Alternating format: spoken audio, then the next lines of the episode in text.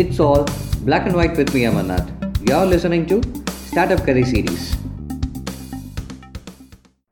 Nineteen eighty one ஒரு fine morning ஒரு அப்பார்ட்மெண்ட்டில் ஒரு ஏழு பேருக்குள்ளே ஒரு பெரிய டிஸ்கஷன் நடக்குது. ஒரு சாஃப்ட்வேர் கம்பெனி ஸ்டார்ட் பண்ணலாம் அப்படின்ட்டு. அந்த ஏழு பேர் Narayana Murthy Nandan Nilekani N S Raghavan S Gopalakrishnan Shibulal Dinesh and Ashok Arora. இந்த ஏழு பேரும் ரொம்ப சீரியஸாக டிஸ்கஸ் பண்ணி ஒரு முடிவு எடுக்கிறாங்க. ஒரு கம்பெனியை ஸ்டார்ட் பண்ணலான்ட்டு. ஒரு சிக்ஸ் மந்த்ஸ் கழித்து அந்த கம்பெனியை ஸ்டார்ட் பண்ணுறாங்க அதுதான் Infosys consultants private limited Narayanamurthy electrical engineering graduate national institute of டெக்னாலஜியில் யூஜி முடித்தார் அதுக்கப்புறம் masters Indian institute of technology கான்பூரில் முடித்தார் இனிஷியல் டேஸில் நாராயணமூர்த்தி ஐஎம் அகமதாபாத்தில் ஒரு ரிசர்ச் அசோசியேட்டாக வேலை செஞ்சுட்டு இருந்தார் அதுக்கப்புறம் எலக்ட்ரானிக் கார்ப்பரேஷன் ஆஃப் இந்தியா அப்படின்ற அந்த கம்பெனியில் ஒரு பெரிய ப்ராஜெக்டில் இன்வால்வ் பண்ணார். சாஃப்ட்ரானிக்ஸ் அப்படின்னு சொல்லி ஒரு கம்பெனி ஆரம்பித்தார் ஒரு ஒன் அண்ட் ஆஃப் இயர்ஸ் அந்த கம்பெனியில் என்னென்னமோ செஞ்சு பார்த்ததுக்கப்புறம் அது ஒத்து வரலன்னு சொல்லி கடைசியில் பட்னி கம்ப்யூட்டர் சிஸ்டம்ஸ் அப்படின்ற ஒரு கம்பெனியில் ஜாயின் பண்ணுறார் அந்த கம்பெனியில் தான் மற்ற ஆறு பேரையும் மீட் பண்ணுறார் Nandan Nilekani Raghavan Gopalakrishnan Shibulal Dinesh and Ashok Arora. நாராயணமூர்த்திக்கு nineteen seventy eight February ten அப்போ சுதா அப்படின்ற ஒருத்தவங்களோட கல்யாணம் நடக்குது. நாராயணமூர்த்தியும் சுதாவும் கல்யாணத்துக்கு முன்னாடியே நல்ல க்ளோஸ் ஃப்ரெண்ட்ஸ் ஸோ சுதாமூர்த்தி டின்னருக்கு வெளியில் கூட்டிகிட்டு போனாங்கன்னா நாராயணமூர்த்தி எப்பயுமே சொல்லக்கூடிய விஷயம் என்னென்னா என்கிட்ட காசு கிடையாது. இப்போ என்னால் கொடுக்க முடியாது. நீ பே பண்ணிடு நான் கொஞ்ச நாள் கழித்து கொடுத்துட்றேன் சுதாமூர்த்தியும் கிட்டத்தட்ட மூணு வருஷமாக நாராயணமூர்த்தியோட கடனை ஃபுல்லாத்தையுமே ஒவ்வொன்றா எழுதிட்டு வந்துக்கிட்டே இருந்திருக்காங்க. கிட்டத்தட்ட கல்யாணத்தப்ப நாலாயிரம் ரூபாய் இருந்துதான். கடைசியில் நாராயணமூர்த்தியும் அந்த காசை திரும்ப கொடுக்கல. கல்யாணம் நடந்ததுக்கப்புறம் அந்த எழுதி வச்ச நோட்டை கிழிச்சிட்டாங்க. கல்யாணத்துக்கு அப்புறம் நைன்டீன் எயிட்டி ஒன் இந்த company Infosys consultants private limited அப்படின்றத ஸ்டார்ட் பண்ணுறாங்க அந்த ஸ்டார்ட் பண்ணும்போது இந்த ஏழு ஃபவுண்டர்ஸ்டையுமே அவ்வளோவா காசு கிடையாது. அப்போ சுதா அவங்க சேவ் பண்ணி வச்சுருந்த பத்தாயிரத்தை கையில் எடுத்து நாராயணமூர்த்தி கையில் கொடுக்குறாங்க. இந்தாங்க இதை வச்சு கம்பெனியை ஸ்டார்ட் பண்ணுங்கன்ட்டு. ஸோ கம்பெனியோட ரெஜிஸ்டர் ஆஃபீஸ் என்எஸ் ராகவனோட வீடு. நார்த் சென்ட்ரல் மும்பையில் இருந்தது. அதை தான் ரெஜிஸ்டர் ஆஃபீஸாக வச்சு கம்பெனியை ஸ்டார்ட் பண்ணாங்க. நாராயணமூர்த்தியும் சுதாவும் ஒரு வீடு வாங்கியிருந்தாங்க புனேயில் அந்த வீடு தான் இன்ஃபோசிஸோட ஃபர்ஸ்ட் ஆஃபீஸ் மூர்த்தி அதுக்கப்புறம் மற்ற எல்லா ஃபவுண்டர்ஸும் இந்த கம்பெனியை ரன் பண்ண ஆரம்பித்தாங்க சுதா ஃபேமிலியை சப்போர்ட் பண்ணணுன்றதுக்காண்டி அவங்க ஒரு வேலையை பார்க்க ஆரம்பித்தாங்க சிஸ்டம் அனாலிஸ்ட்டாக ஒரு ப்ரைவேட் கம்பெனியில் ஸோ நைன்டீன் எயிட்டி ஒன்லேருந்து நைன்டீன் எயிட்டி த்ரீ வரைக்கும் இன்ஃபோசிஸ்க்கு எந்த ஒரு ஆர்டர்ஸும் கிடையாது. ஒரு ஸ்டார்ட் அப் என்ன மாதிரியான டிஃபிகல்ட்டிஸ் எல்லாம் ஃபேஸ் பண்ண முடியுமோ அது எல்லாத்தையுமே ஃபேஸ் பண்ணிகிட்டே இருந்தாங்க. அப்போ தான் நைன்டீன் எயிட்டி த்ரீயில் ஒரு ஃபஸ்ட் ஆர்டர் கிடைக்குது. டேட்டா பேசிக்ஸ் கார்பரேஷன் அப்படின்ற ஒரு கம்பெனிகிட்டேருந்து ஒரு ஆர்டர் வருது.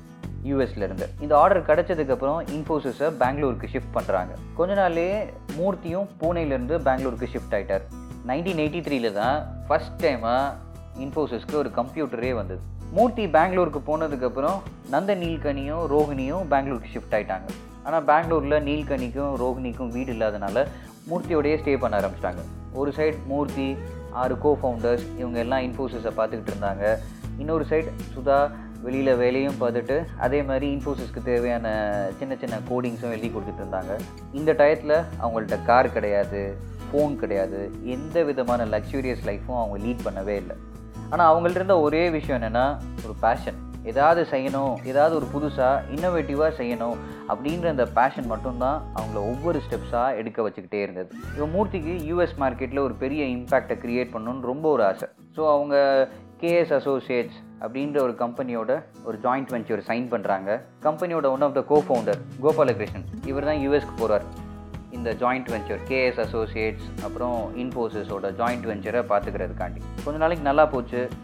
நைன்டீன் எயிட்டி நைன் ஒரு சின்ன ஒரு ப்ராப்ளம் இந்த வெஞ்சர் கொலாப்ஸ் ஆயிடுச்சு இந்த வெஞ்சர் கொலாப்ஸ் ஆனதுக்கப்புறம் இந்த ஃபவுண்டர்ஸ்க்கு என்ன பண்ணுறதுனே வந்து தெரியவே இல்லை. ஏன்னா எட்டு வருஷமாக இந்த கம்பெனியை பில் பண்ணிகிட்டு இருந்திருக்காங்க. ஆனால் அந்த எட்டு வருஷம் கழித்து இந்த கொலாப்ஸ் ஆனதுக்கப்புறம் ஒவ்வொரு கோ ஃபவுண்டர்ஸோட மனசுலையும் அடுத்து நம்ம என்ன பண்ண போகிறோம் அப்படின்ற ஒரு கேள்வி பெருசாகவே இருந்தது. ஏன்னா அவங்க கூட படித்த ஃப்ரெண்ட்ஸ்கிட்ட கார் இருந்தது வீடு இருந்தது ஒரு லக்ஸூரியஸான லைஃப்பை லீட் பண்ணிட்டு இருந்தாங்க.